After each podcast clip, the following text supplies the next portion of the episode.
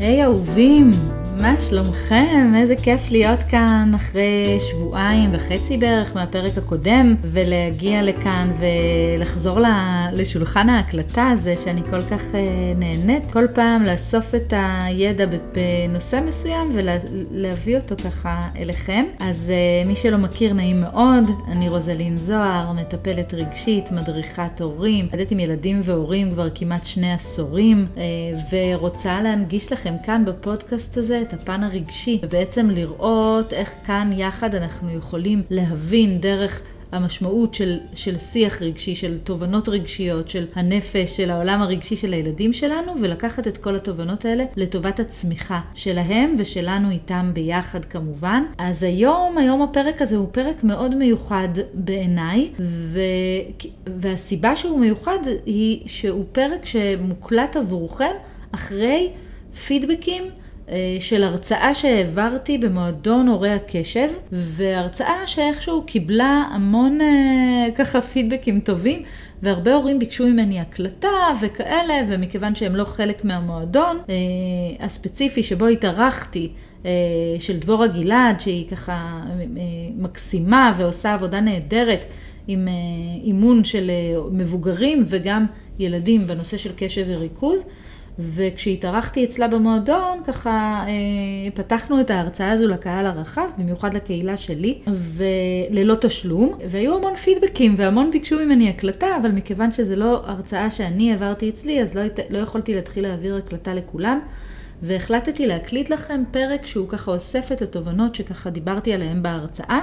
בעצם, אה, בהרצאה בעצם שיתפתי בחוויה הרגשית הפנימית של ילדים עם קושי בקשב וריכוז, ו, ודרך התובנות של, וה, וההבנה של החוויה הרגשית שלהם, אה, גילינו יחד איך לעזור גם להם אה, לצמוח ולשתף פעולה ולהיות ככה הרבה יותר אה, מפוקסים, הרבה יותר בכיוון, הרבה יותר עם מוטיבציה.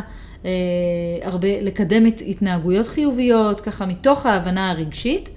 ולהבין יחד את האתגרים הרגשיים שעומדים בפני הילדים שלנו.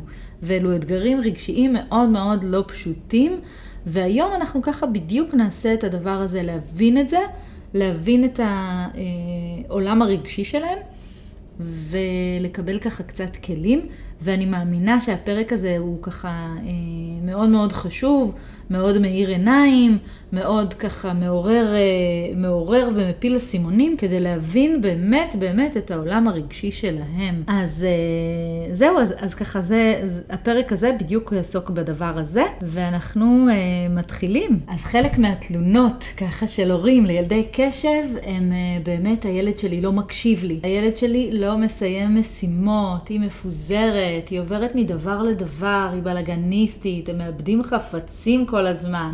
קשה להם להתמקד, מבקשים מהם משהו אחד, ואז בדרך להניח משהו בחדר הם כבר בכיוון אחר, אה, וזה הרבה פעמים נדמה שהם עושים דווקא, או שהם לא מתאים למה שאומרים להם, או שלא אכפת להם. ואחד הדברים הראשונים שככה ממש חשוב להבין זה שהם לא עושים לנו דווקא, ממש ממש לא, ושהם חווים קושי מאוד מאוד גדול. אז בואו נראה יחד מה הדברים שבעצם מאפיינים את ילדי הקשב ועם מה הם מתמודדים. אז אחד הדברים שהם מתמודדים איתם זה הצפה. הצפה של מידע, הצפה רגשית, הצפה של אה, גירויים שנכנסים אליהם ושקשה להם לסנן ולהתמודד עם הכל ביחד. אה, עוד דבר זה קושי ביצירת אוטומציות, קשיים ב...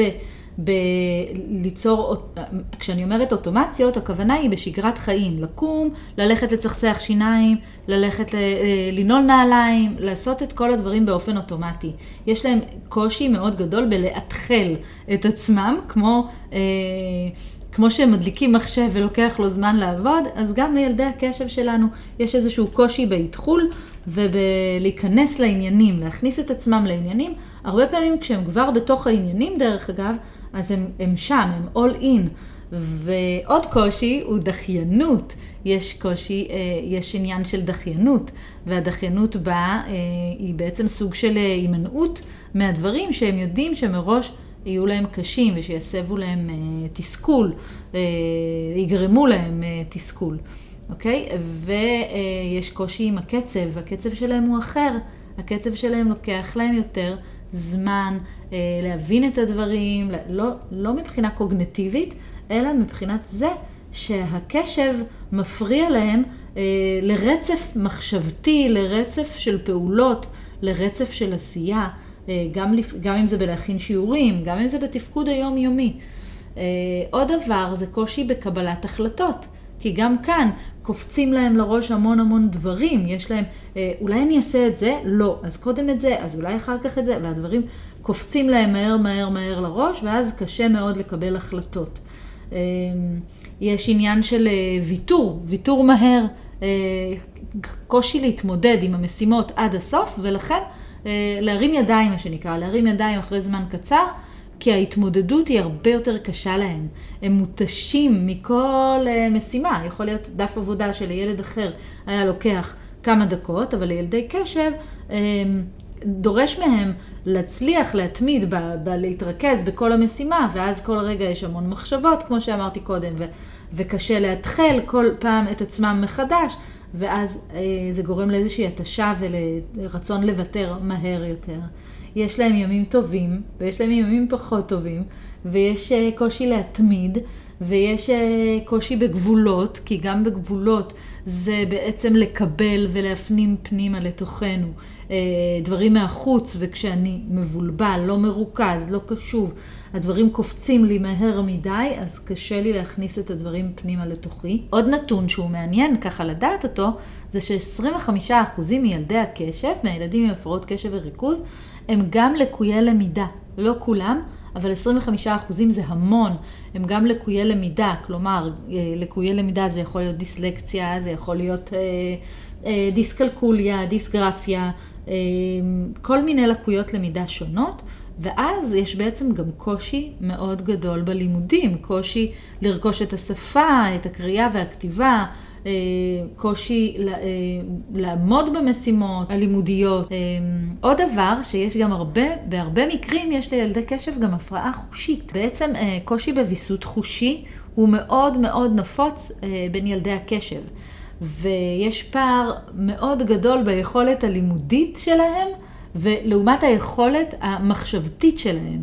כלומר, יש להם מבחינה קוגנטיבית, הם ילדים חכמים, ילדים שיכולים לחשוב טוב, להתקדם, להבין את הדברים, אבל הקושי החושי, הריחות בכיתה, הרעשים, כל צליל קטן יכול להוציא אותם מריכוז, כל הדבר הזה יכול בעצם אה, ליצור פער, יוצר, לא יכול, יוצר פער מאוד מאוד גדול בחוויה הלימודית שלהם. ויוצר אה, ממש אה, איזושהי חריגה, אפשר להגיד, ב... ב זאת אומרת, המוח לא, לא תמיד מצליח לאסוף את כל הגירויים ולהתמקד אה, ולהתאים את עצמו ליכולת הקוגנטיבית שיש להם. ויש להם כי הם ילדים מאוד מאוד חכמים, דרך אגב.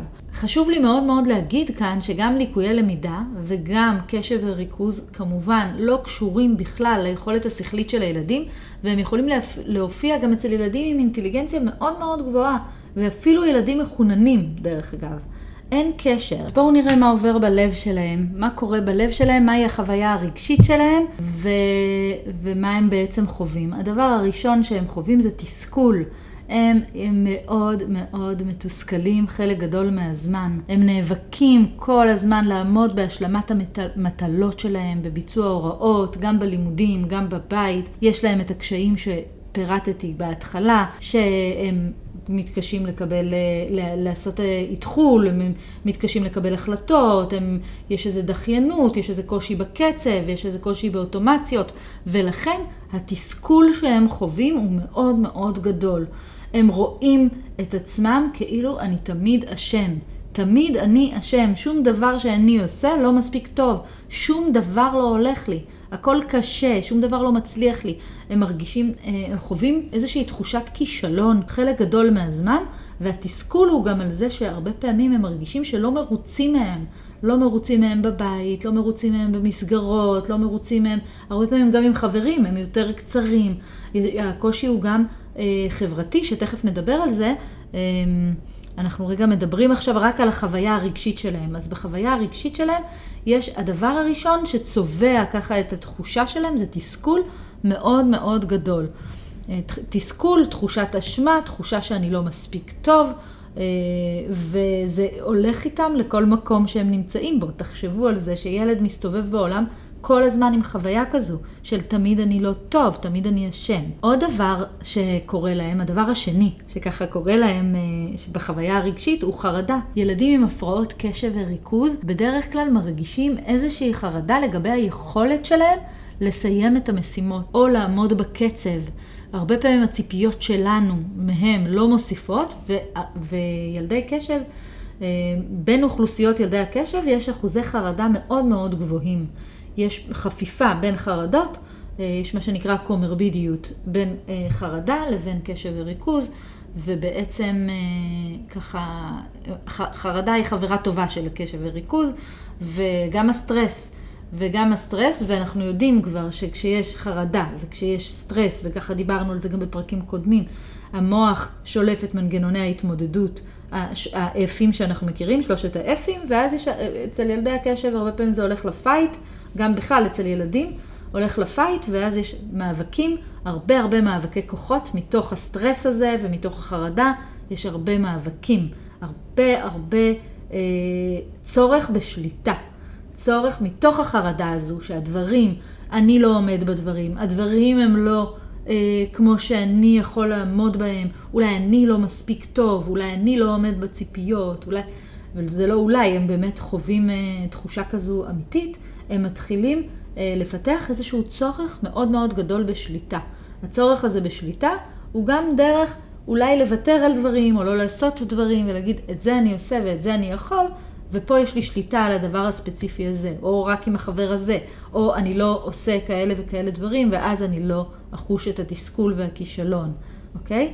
אז אה, זה אחד הדברים שככה מופיעים. והדבר השלישי הוא הערכה עצמית נמוכה. דיברנו על תסכול, דיברנו על חרדה, והדבר השלישי הוא הערכה עצמית נמוכה. הם כולם כמובן קשורים יחד, אבל הם, אמ, החוויה הזו של הערכה עצמית נמוכה היא, היא, מאוד, היא חוויה מאוד קשה והיא משפיעה על כל דבר שהם יעשו בהמשך. כי תחשבו על, על עצמכם, אם אתם ניגשים לראיון עבודה עם הערכה עצמית נמוכה, או אתם ניגשים ל... לא יודעת מה, לדייט, או ל...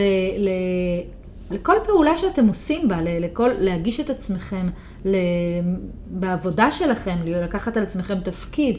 כשאנחנו ניגשים לכל דבר, לכל משימה, אפילו, לא יודעת מה, להיות הורים, או לסדר את הבית, או אה, לעשות קניות, או לבחור משהו, או להתמודד עם איזושהי משימה שיש לנו בחיים, בתחושה שאנחנו לא שווים ואנחנו לא טובים, אנחנו גם לא נצליח בזה. אנחנו נרגיש את הדבר הזה, את תחושת הכישלון, אני ארגיש אני כישלון, אני לא מספיק טובה, אז הרבה פעמים אני גם אמנע, אני אמנע מלעשות דברים ולנסות דברים חדשים אה, ולהצליח. ומתוך החשש הזה לחוות כישלונות נוספים שככה יחדרו לנפש שלי ועלולים לפרק את העצמי, את החלק שלי, את הפנימי שלי, אז uh, אני פשוט אמנע, אמנע מזה ולא אעשה את זה. ואז מה שקורה זה שאני מתחיל, הילד מתחיל להישען על כוחות חיצוניים. אוקיי? הרבה פעמים ילדים עם קשב וריכוז מתחילים להישען על כוחות חיצוניים. בין אם זה חבר שהם תלויים רק בחבר אחד ופתאום רק הוא אה, יעזור להם, רק הוא יעשה להם, רק הוא זה, אם הוא לא בא לבית ספר, לא, הם לא רוצים להיות שם. הם לא, הם לא מצליחים לתת אמון בעוד חברים כי הם מאוד ממקדים את עצמם. בדמות אחת, והם מתחילים להישען, או אפילו על הערצה אובססיבית לשחקן כדורגל, לזמרת, לכל מיני כאלה. אה, הם מרגישים כל הזמן שהאני שלהם בסכנת פירוק.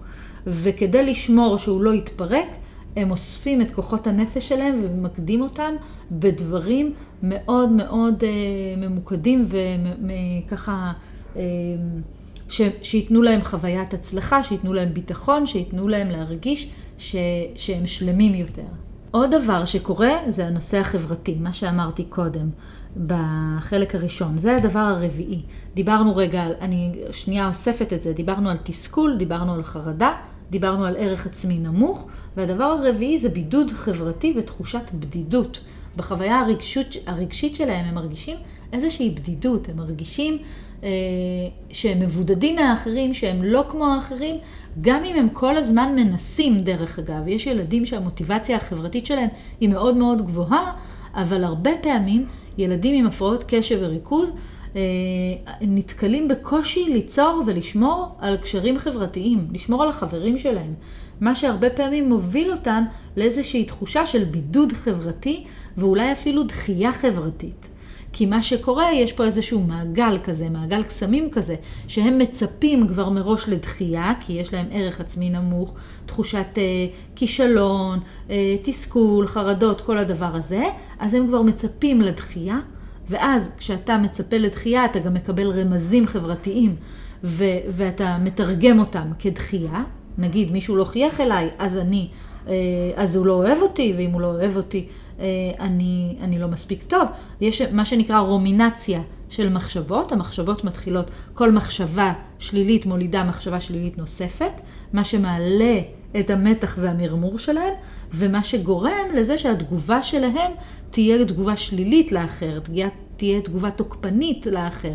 זה יוצר מין מעגל כזה, שבעצם הם כבר מצפים לדחייה הזו, ומתוך הציפייה לדחייה הם מגיבים לאחרים בתוקפנות, או בהיעלמות, או באיזושהי עוינות, והסובבים אותם מרגישים איזושהי דחייה מהם גם כן, איזושהי עוינות שבאה מהם, ואז כל חוויית הדחייה אה, הופכת להיות הרבה יותר גדולה והרבה יותר קשה. כי זה ממש כמו חוזר אליהם. הם מצפים לדחייה, הם מקבלים דחייה בחזרה, הם גם מוסרים, הם נותנים דחייה. וזה מעגל קסמים שמאוד מאוד מורכב לעבוד איתו, וכמובן שבטיפולים רגשיים חלק גדול מהעבודה שלנו היא בעצם אה, להחזיר אותם לסיטואציות, לפרשנות של הסיטואציות, שאולי זה שחבר דיבר בשקט לידי זה לא בגלל שהוא לא רוצה שאני אשמע מה הוא אמר, זה לא בגלל שהוא נגדי, וככה, לא במילים האלו כמובן, דרך שאלת שאלות, דרך להוביל אותם לחשיבה הזו, אבל אה, זה בהחלט אה, מרכיב משמעותי בעבודה הרגשית עם, עם ילדי קשב, אוקיי? כל הנושא הזה של דחייה חברתית ובידוד חברתי ותחושת בדידות גדולה מאוד שהם חווים.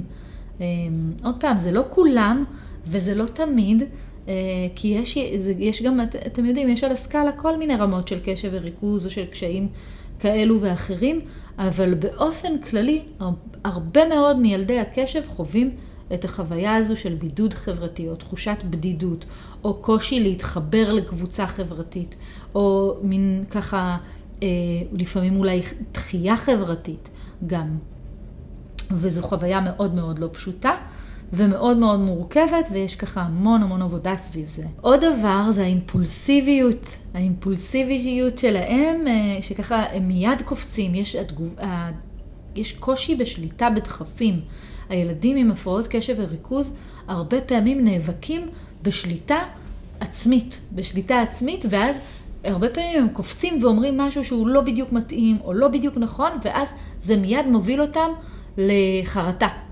וגם כן הפינג פונג הזה בין כאילו אני מיד קופץ ואומר מה שיש לי גם אם זה לא כל כך מתאים ושנייה אחרי אני מתחרט כל הדבר הזה הוא מיד אה, גורם לאיזושהי, אה, לאיזשהו אה, דיסוננס פנימי כן להגיד לא להגיד כן להשמיע את הקול שלי לא להשמיע את הקול שלי ויש איזשהו קול פנימי עכשיו של מצד אחד אני ממש רוצה להגיד את הדבר הזה עכשיו, אני ממש רוצה, עכשיו אמרו משהו שאני ממש חייב להגיב אליו, אני לא יכול להתאפק, גם אם זה מורה בשיעור אמרה משהו ויש לי איזה בדיחה מצחיקה להגיד על זה, גם אם זה חבר אמר משהו ויש לי איזה הערה, ו- ואני מיד, הקול הפנימי שלי זה אני רוצה להגיד את זה, והשנייה אחרי זה תראה מה עשית. עכשיו כולם צוחקים עליך, עכשיו כולם שונאים אותך.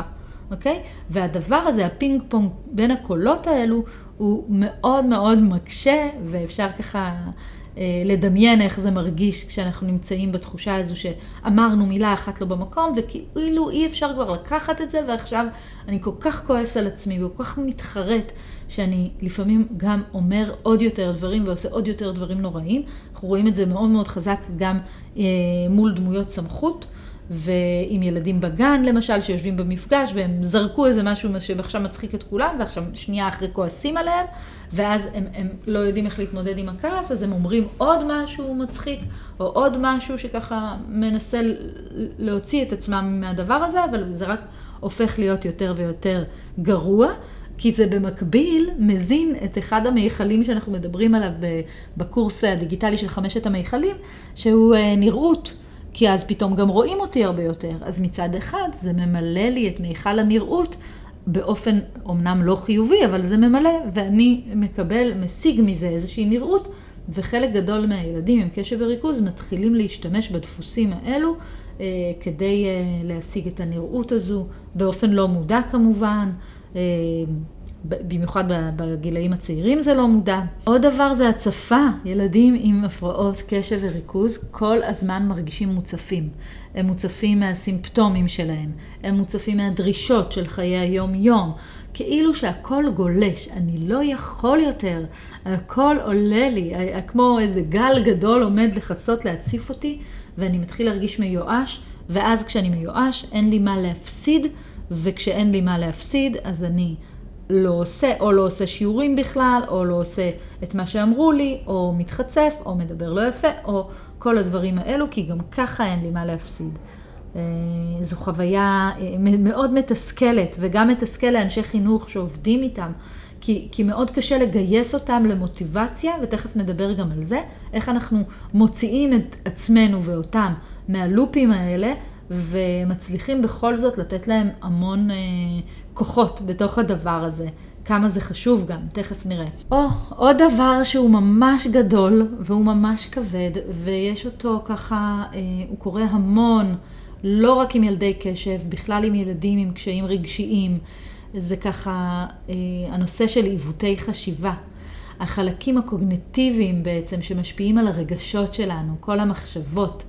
ויש המון המון מחשבות אה, שהן מאוד מאפיינות ילדים עם קשיים רגשיים וילדים עם קשב וריכוז, וככה הם כמובן, אה, הם תולדה של כל הרגשות וכל הדברים שדיברנו עליהם קודם, והילדות והכל. אה, אבל אני, אני לא אעריך על עיוותי חשיבה הרבה, כי זה פרק בפני עצמו אולי, וזה נושא מאוד מאוד גדול, אבל אני, אני ככה אתן איזושהי סקירה מהירה כזו רגע על עיוותי החשיבה שמתמודדים איתם הילדים. אז אחד מהם זה קטסטרופליזציה, שבעצם זה הגזמה, להפוך כל נמלה לפיל. אה, למשל, איחרתי לשיעור, בטוח, בטוח בגלל זה עכשיו יעיפו אותי מהכיתה. בטוח בגלל זה אף אחד לא יסבול אותי. בטוח בגלל זה המורה תכעס עליי ולא תיתן לי תעודה בסוף השנה. אה, במחשבות שלהם יש איזושהי הגזמה מאוד מאוד אה, משמעותית לכל מה שקורה להם, מה שמייצר גם כמובן התנהגות יותר קיצונית. אה, עוד, עוד אחד מעיוותי החשיבה זה הכללה, נקרא הכללה מוגזמת. אה, הכללה מוגזמת זה בעצם הנטייה להסיק מסקנות כוללות. למשל, אני לא מוצא את המחשבון שלי עכשיו, כי זה תמיד קורה לי, תמיד אני, אני אף פעם לא מוצא דברים.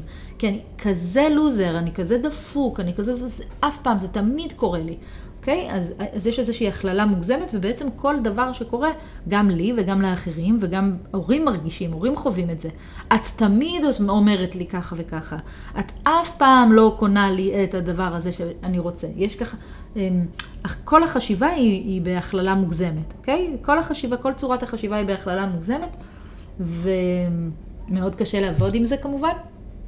אחד הדברים שצריך לעשות זה להראות להם שזה לא תמיד, וגם דרך שאלת שאלות, האם זה באמת תמיד קורה לי, או זה קרה לי היום רק, ואולי קורה לי לפעמים אחרת גם, האם, אה, האם קורה לי לפעמים בדיוק הפוך? אולי לפעמים אני מוצא את המחשבון מיד כשאני מחפש?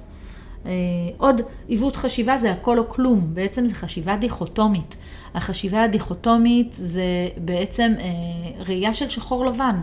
זה או שאני מצוין במשהו או שאני אידיוט גמור. ואם אני לא מצוין בזה, אז אני בטוח אידיוט גמור בזה, אז עדיף לי גם לא להשקיע בזה, כי למה? כי גם ככה אני אידיוט גמור, כי אני לא מצוין בזה. אני לא, הציון ש, שאני אקבל הוא לא יהיה 90 או 100, או החברים לא מיד יתלהבו ממני, אז למה לי להתאמץ? כי אז אני בטח גרוע בזה לגמרי. זה הרבה פעמים הכל או כלום, במיוחד, במיוחד בתוך מערכות יחסים, דרך אגב, גם עם מבוגרים. עם קשב וריכוז, ועם קשיים רגשיים, ועם פוסט-טראומה, ועם כל מיני כאלה, זה, חוש... זה מאוד נפוץ. הכל או כלום, זה או שאתה עושה בשבילי את הכל, או שלא צריך, תלך מכאן, אני לא רוצה שום דבר. ובגלל החשיבה הזו של השחור לבן, מפסידים המון המון דברים. גם המון התפתחות בדרך, גם המון למידה, כי אני לא רוצה להשקיע במה שאני עושה, כי, כי אני, אני גם ככה לא אצליח בהכל. אולי אני אצליח בחצי, אבל חצי זה לא שווה, כי אני צריך הכל או כלום. וגם בתוך הקשרים, אותו הדבר. אז אה, עוד, עוד עיוות חשיבה זה קפיצה למסקנות בעצם. למשל, אה, המורה אמרה לי אה, משהו בקשיחות, או אמרה לי, אה, הזמינה אותי ללוח, זה בגלל שהיא שונאת אותי ועכשיו היא רוצה להשפיל אותי מול כולם. אוקיי? Okay? יש איזושהי קפיצה למסקנות, וכמו קריאת מחשבות של אחרים, אבל לא מחשבות אמיתיות, מחשבות שאני אה, מייצר מה חושבים עליי, מה האחרים חושבים עליי, בדרך כלל אלו דברים שליליים. בדרך כלל ילדים עם קשב וריכוז יחשבו שחושבים עליהם דברים לא טובים. בטח לא אוהבים אותי, בטח המורה כועסת עליי, בטח היא שונאת אותי, בטח הילדים האלה והאלה לא סובלים אותי. אה, ככה זה ממש... אה, ואז כמובן, אם לא סובלים אותי, אז עדיף שאני גם לא אגיד את דעתי, כדי שלא יגלו כמה אני דפוק, ויגלו אותי, כאילו, יתפסו אותי בערך העצמי קופץ פה כמובן. בתוך המחשבות האלה של, של אה, קריאת המחשבות של האחר. כי אם הערך העצמי שלי נמוך, אז כל מה שאני חושב על עצמי, אה, הוא בדרך כלל, יהיו, אה, בדרך כלל אלו יהיו דברים לא טובים. ואז גם האחרים חושבים עליי דברים לא טובים, אוקיי? וכל הדבר הזה הופך להיות אה, ממש כמו איזשהו לופ מחשבתי שמוביל את הילד באופן יומיומי לתוך ה... אה, לתוך, לתוך ההתנהלות שלו, לתוך החיים שלו, לתוך כל מה שהוא עושה כל הזמן. עוד עיוות חשיבה זה מנגנון ההטייה השלילי של המוח, יש אותו לכולנו, אבל עם ילדי קשב הוא חזק יותר, נפוץ יותר, בולט יותר, וזה בעצם איזשהו פילטר שכלי בין טוב לרע, ובדרך כלל יש יותר רע. למשל, אם חבר אחד לא הזמין אותי, הכיתה הזו חרא. גם החברים האלה חרא. הם כולם חרות, הם כולם על הפנים, הם כולם אה, אה, דפוקים, אוקיי? אה, וכמובן, אתם מכירים את זה גם בבית. אם לא עשינו משהו אחד שהם רצו, אז הכל נצבע ב... כאילו, את לא אוהבת אותי מספיק, את לא אכפת לך ממני, בגלל שאת ככה וכאלה. אה, זה מאוד מאוד נפוץ. עוד דבר, עוד עיוות חשיבה הוא פסילת החיובי.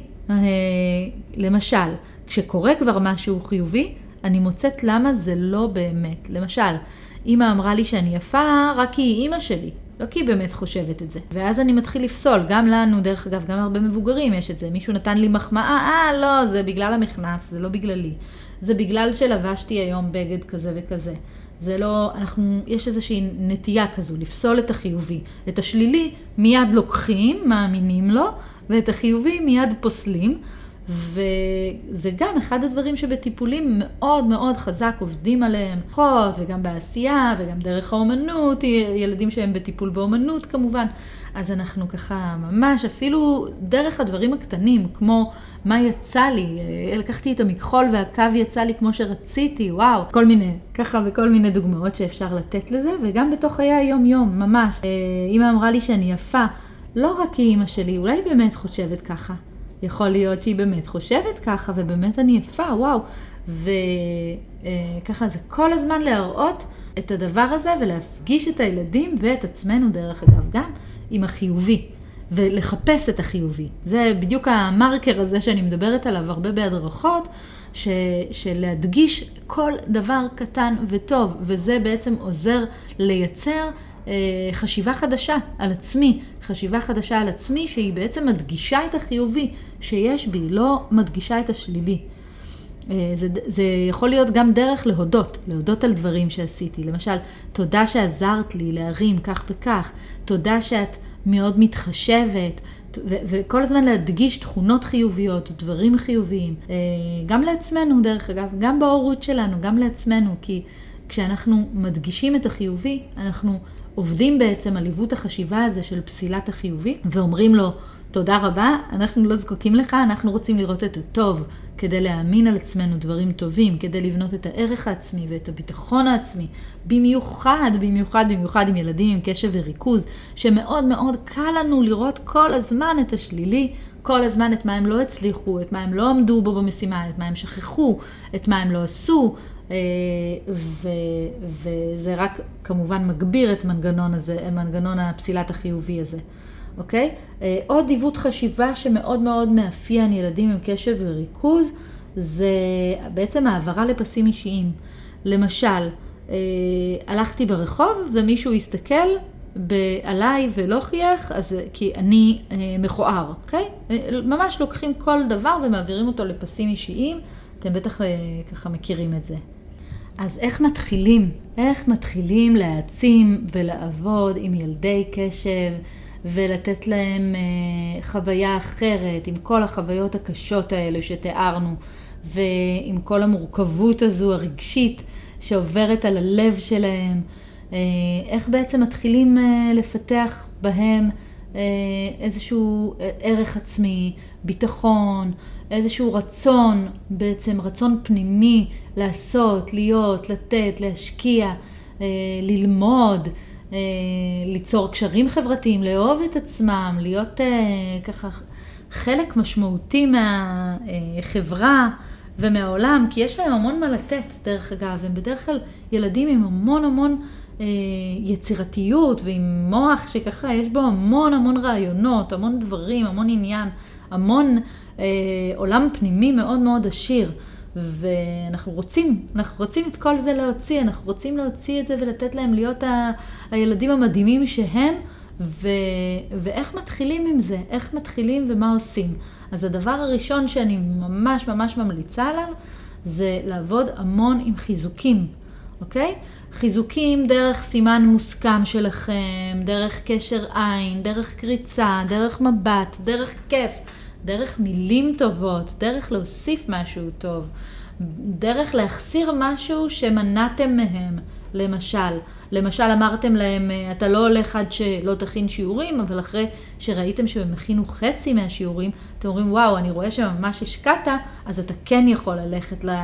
הפעילות החברתית הזו והזו שרצית לעשות. אמ, ובכלל, עבודה עם חיזוקים היא עבודה, יש על זה המון המון מה לדבר. יש אה, בקורס הדיגיטלי של אה, גבולות, כן, בקורס הדיגיטלי של גבולות, יש לי פרק שלם בערך של 25 דקות, שהוא רק על חיזוקים דרך אגב, ואיך עושים את זה ואיך מחזקים. אבל בגדול, חיזוקים זה לתת, ממש להראות ולחזק כל התנהגות חיובית.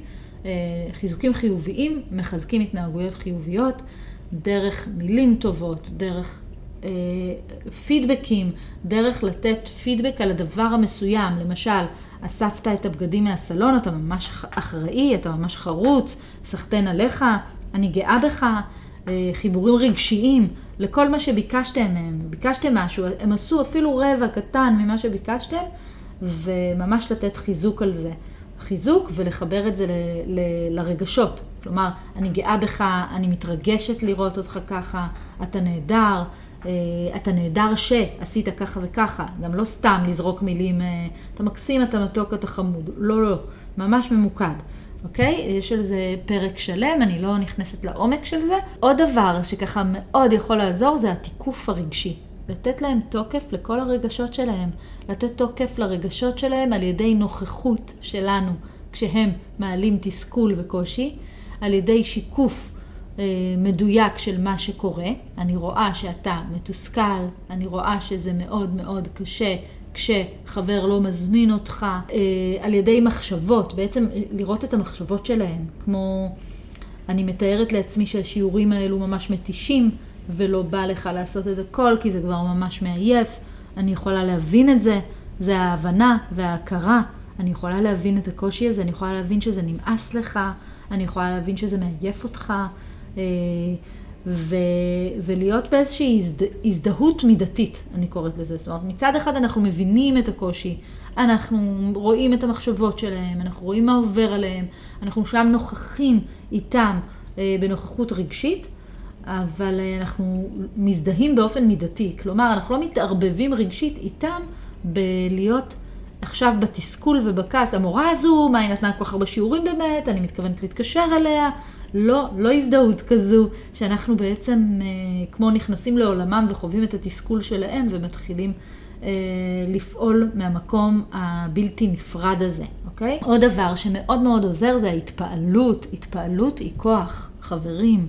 התפעלות היא כמו, אה, תחשבו שיש לכם, כשאתם רוצים לתלות תמונה על הקיר, אה, ויש לכם אה, מקדחה טובה או פטיש טוב לתלות את המסמר, לעומת כשאין לכם את זה.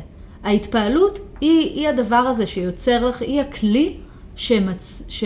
שיוצר ובונה את הביטחון של הילד. היא ממש הכלי הזה שתולה לכם את התמונה.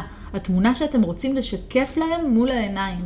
וההתפעלות היא, קשה להסביר את זה בכמה מילים פה בפודקאסט, אבל זה דבר שמאוד מאוד מדובר. ויניקוט דיבר על זה המון, על ההתפעלות של המבט האימהי מהתינוק, וכמה משמעות יש להתפעלות הזו בהתפתחות הרגשית, בהתפתחות הנפשית, וכמובן גם לנו, גם לנו המבוגרים, הרי מה היינו רוצים יותר מכל אה, מזה שמישהו יתפעל מאיתנו? שדמיינו שאתם נכנסים הביתה ומישהו שמח לקראתכם, מתפעל מכם, מתפעל ממה שאתם, כמו שאתם. והדבר הזה הוא כוח מאוד מאוד עוצמתי בלתת ביטחון ולהעצים. עכשיו תגידו לי, בסדר, ממה אני יכול להתפעל? כל הזמן הוא לא מקשיב, הוא לא עושה, הוא לא... ולכן אנחנו שם צריכים להוציא את הזכוכית מגדלת ולהתחיל לחפש ממה להתפעל ולראות איזה דברים הוא כן, ולא איזה דברים הוא לא. איזה דברים הוא כן עושה, באיזה דברים הוא כן חזק. באיזה דברים הוא כן טוב, באיזה דברים זה היה מרגש לראות את זה. זה ממש יום-יום להתפעל מהדברים הכי קטנים, אוקיי? ועוד דבר שממש חשוב עם ילדי קשב וריכוז זה להתעלם מפרצופים חמוצים, לוותר על כל המוכרח, חייב, צריך, ולעבור לבבקשה, תודה, אוקיי? במקום אתה מוכרח לעשות ככה וככה, בבקשה תרים את ה... כך וכך, בבקשה, אני רוצה לראות שכך וכך, תודה רבה, אוקיי? אמ, ופשוט ההתעלמות הזו מהפרצופים החמוצים שלהם, היא, היא מייצרת את זה שאנחנו קודם כל לא ניתן לזה את כל הפוקוס, כי אנחנו גם לא רוצים להיות בחשיבה הזו של ההגזמה וכולי, וגם אה, נהיה במקום שמצליח להכיל את זה ולהחזיק את זה. ו- ולא לצפות שמכל דבר שנבקש מהם הם יעשו אותו מעולה ונהדר, וגם לא יעשו פרצוף חמוץ. מותר להם, בסדר, הם עושים פרצוף חמוץ, כמו שאני אומרת תמיד בהדרכות, חמוץ זה פיצוץ, לא אומר שאם ילד עשה לי פרצוף חמוץ, אני צריכה אה, להיבהל מזה, או לברוח מזה, או, או לריב איתו, או להתעצבן עליו. אם, בסדר, מותר לו להיות מתוסכל מהדברים, מותר לו להביע את התסכול גם דרך פרצוף חמוץ. זה בסדר, הרי איך הוא יביע את התסכול? איך הוא יביע את התסכול? ישים לנו מכתב בתיבת המכתבים ויגיד אני מתוסכל? לא, הוא מביע את התסכול דרך פרצוף חמוץ שאמרנו לו לעשות משהו, או שביקשנו משהו, או ששאלנו איזו שאלה על איך היה היום ולא בא לו לספר, או כל מיני כאלו, אוקיי? אז לא להתרגש מפרצופים חמוצים, ממש להתעלם מהפרצופים החמוצים ולראות את הטוב ולראות את מה כן, את מה כן הם עשו. ועוד דבר, אה, אוקיי, אני רוצה גם, אתם יודעים, הרבה פעמים הורים לילדי קשב אומרים, אוקיי, אנחנו מדברים על איך לעזור להם, איך לעזור להם, אבל איך נעזור לעצמנו? איך אנחנו נעזור לעצמנו אה, בעצם להיות אה, יותר רגועים, יותר אה, לא להתעצבן, לא לחטוף קריזה, כי אין, הם מחרפנים, הם מעצבנים וכאלה. אז, אז אני אגיד לכם, איך נעזור לעצמנו. אז אני נותנת לכם ככה כמה נקודות לפני שנסיים את הפרק הזה. אז הדבר הראשון זה להדוף אירועים מלחיצים.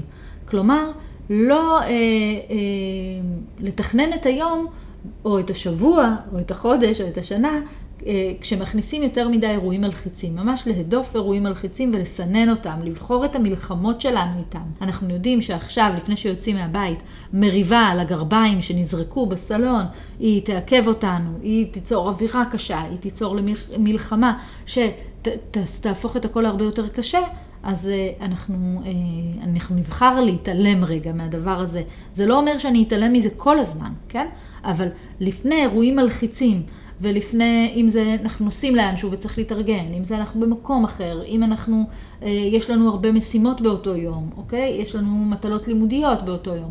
אה, יש לנו בדיקה שצריך לנסוע עליה והילד ממש מנסה בכל דרך להתחמק, או כל דבר כזה, אנחנו בעצם, כל דבר אחר נוסף, אנחנו מסננים, בוחרים את המלחמות ומתעדפים את, את, את האירועים ואת הערכים שלנו עם הילדים. למשל, אה, אנחנו מאוד רוצים לנסוע ליום טיול, לבוקר טיול, אבל לילדים יש ללמוד למבחן, אז אנחנו צריכים לעשות איזשהו תעדוף. האם אנחנו מעדיפים היום לטייל או רוגע במשפחה שלנו, אוקיי? אם אנחנו מעדיפים... אה, עוד דבר שצריך, אה, בעיניי מאוד חשוב לתעדף אותו, זה האם חשוב לנו שהם יצליחו בלימודים אה, יותר מלהיות בקשר טוב איתנו, אוקיי? כי לא תמיד אה, לכוון אותם להצליח, לעשות את השיעורים, לעשות את מה שצריך, אה, לא תמיד זה אפשרי בלי שזה יגבה מחיר בקשר שלנו.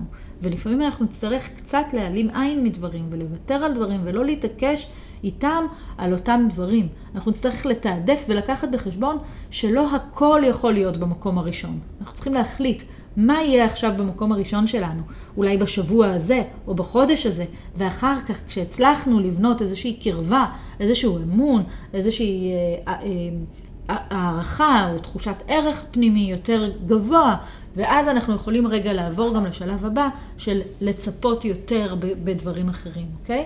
אה, עוד דבר שעוזר לנו זה להיות ברגע הזה.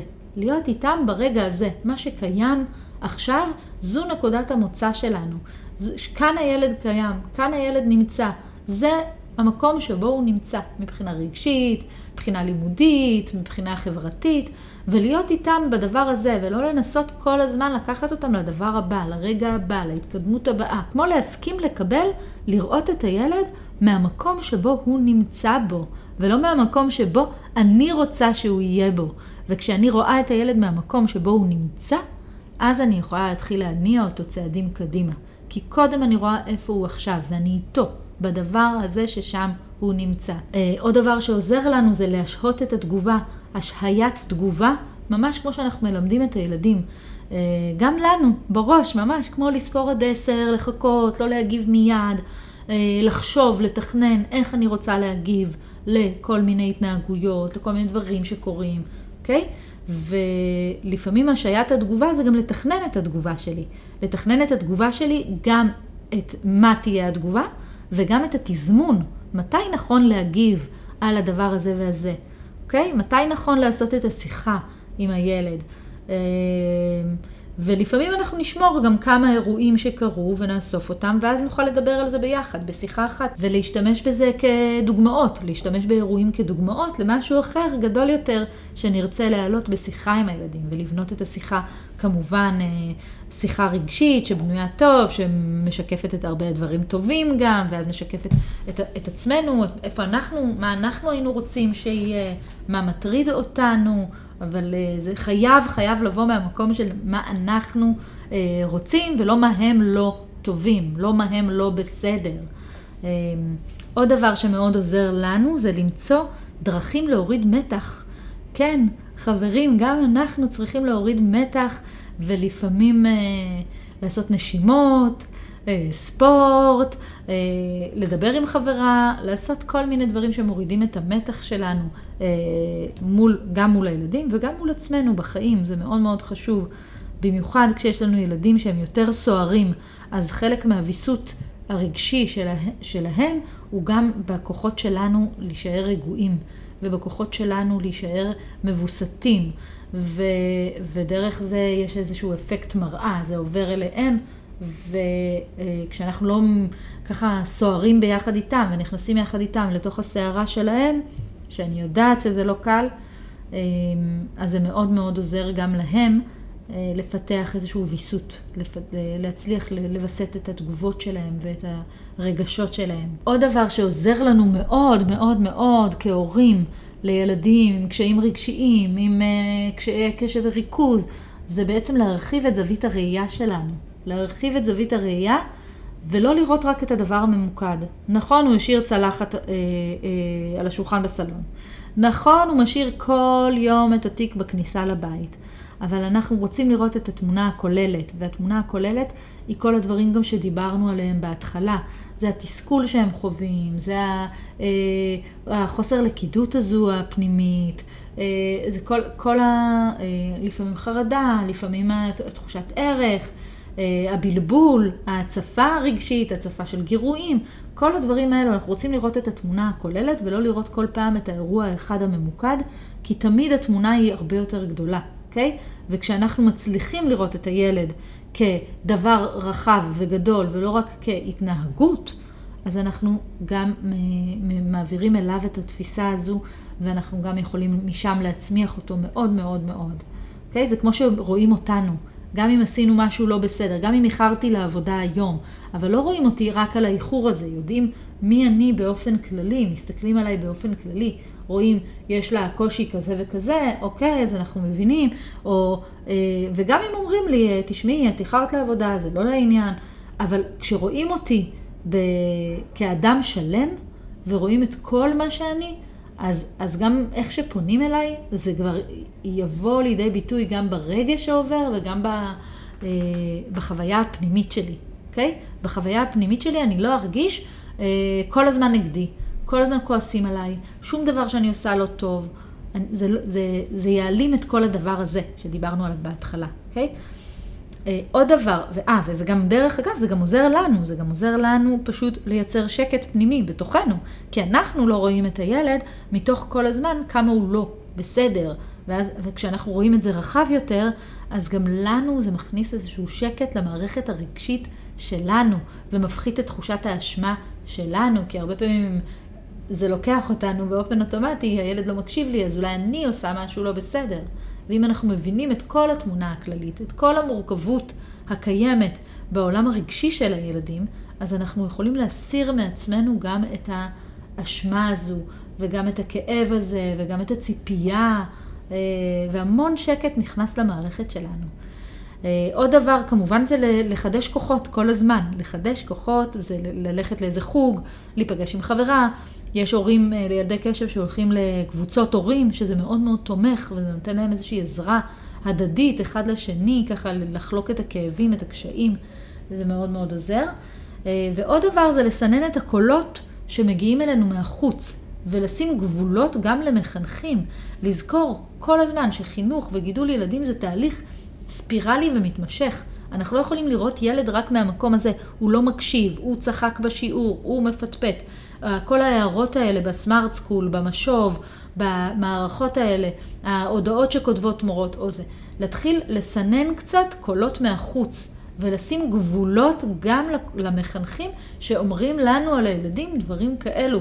כי אנחנו רוצ... צריכים לזכור, אנחנו רוצים לראות אותם ממקום טוב, ממקום חיובי. אנחנו לא יכולים כל קול כזה שמגיע אלינו מה, מהחוץ, אם זה דרך האפליקציות של המשוב והסמארט סקול, או אם זו דרך אה, טלפון מהמורה, לקחת את זה ולהסתובב עם זה כל היום ולחזור הביתה מהעבודה ולדבר עם הילד, עם הקולות האלו שאנחנו, אה, כל האינטראקציה שלנו עם הילד אה, נצבעת בחוסר אה, שביעות רצון הזה, אוקיי? אז כדי לא להיות כל הזמן בחוסר שביעות רצון, אנחנו חייבים לפעמים לסנן קולות מהחוץ ולשים גבולות לחוץ, ולא לתת לטענות התמידיות האלו, כי הרבה פעמים מה שקורה עם ילדי קשב וריכוז זה שההורים חווים כל הזמן טענות מול הילדים. ואנחנו צריכים, זה בסדר, אנחנו צריכים לעבוד, אנחנו לא צריכים להתעלם ממה שאומרים לנו, אנחנו צריכים לקחת, המורה אמרה שיש קשיים, אין בעיה, אנחנו רוצים לעזור לילד, אנחנו רוצים לטפל בקשיים, אנחנו רוצים לעבוד עם הילד,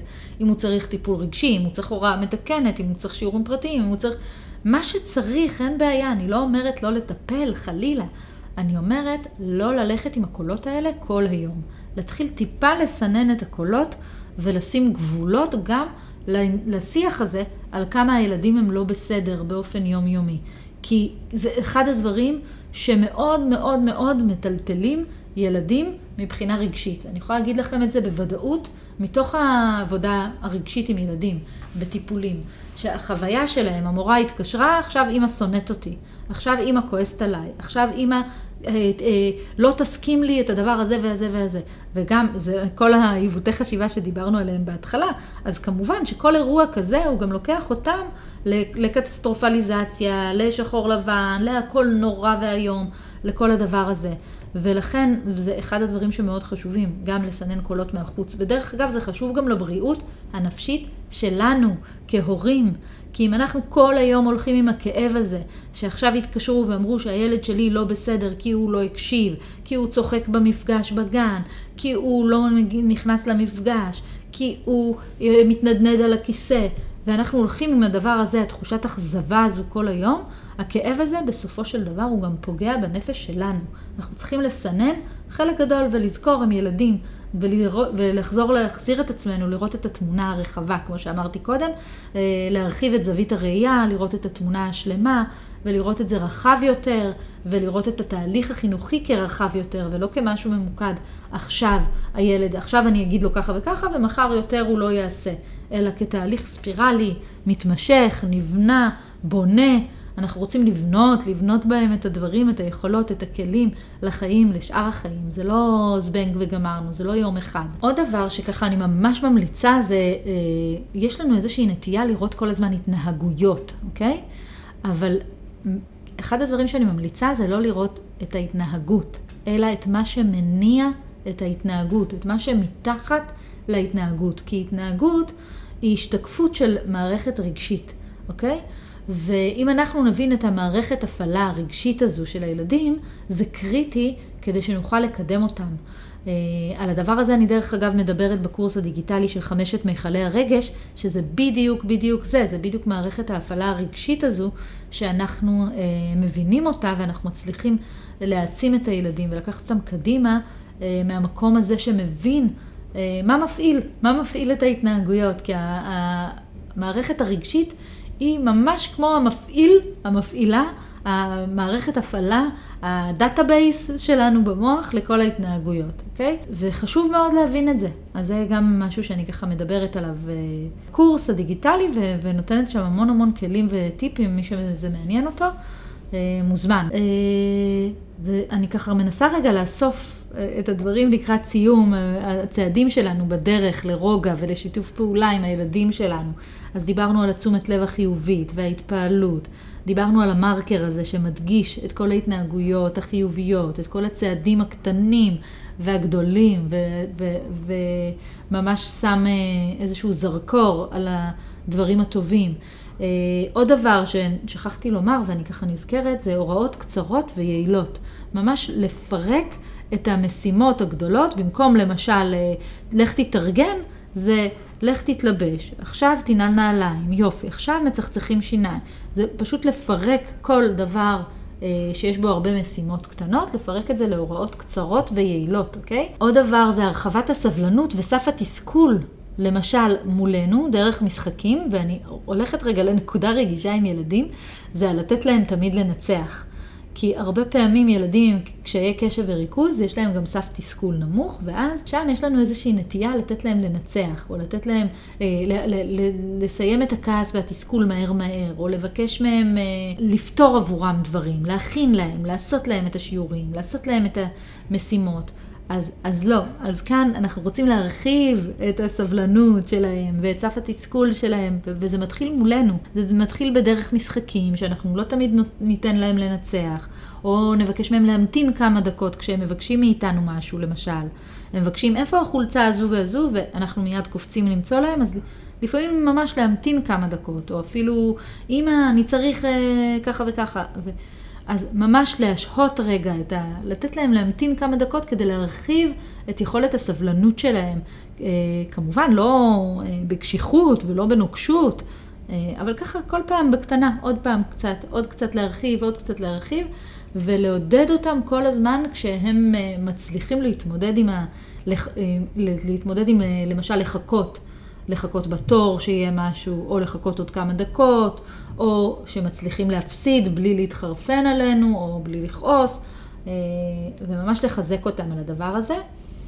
אה, עוד דבר זה להכין אותם לפני מקומות ציבוריים, שזה גם אחד הדברים המאוד מאוד חשובים עם אה, ילדי קשר, וכל הזמן לחבר ולמלא את הקשר הרגשי איתם, כדי לייצר יותר מוטיבציה, כדי ש... כי, כי למי ילדים רוצים להקשיב? למי אנחנו רוצים להקשיב? אנחנו רוצים להקשיב למי שאנחנו מחוברים אליו, למי שאנחנו מעריכים אותו, למי שיש לנו קשר טוב איתו, אוקיי? אז הרבה דרך חיבוק, דרך תפיחה, דרך כיף, דרך חיוך, דרך קריצה, וגם באופן מילולי. אני אוהבת אותך, אני אוהבת לראות איך הצלחת להסביר לי בנחת את הדברים. זה ממש נחמד לראות איך אתה מתעניין בי, אה, שאלת אותי מה שלומי, וזה ממש משמח אותי, אנחנו רוצים לעזור להם הרי גם לראות את האחר, נכון? אז אנחנו עושים את זה גם דרכנו, להראות להם כל הזמן את ההתקדמות שלהם. לפני חצי שנה לא יכולת ככה להמתין, ועכשיו אתה ממש מצליח, וואו, איך גדלת? אני ממש זוכרת שלפני שבועיים ממש התעצבנת והיום לא, ואתה יודע מה? זה ממש מרגש אותי לראות את זה. אתה ממש גדל כל יום. לתת להם תוקף והכרה רגשית לכאב שלהם, לתסכול שלהם, אה, גבולות, גבולות עם ילדי קשב, כמה זה, קשור, כמה זה חשוב, כמה זה חשוב שהגבולות הם ברורים ובהירים ולא בעצבים ולא בתסכולים.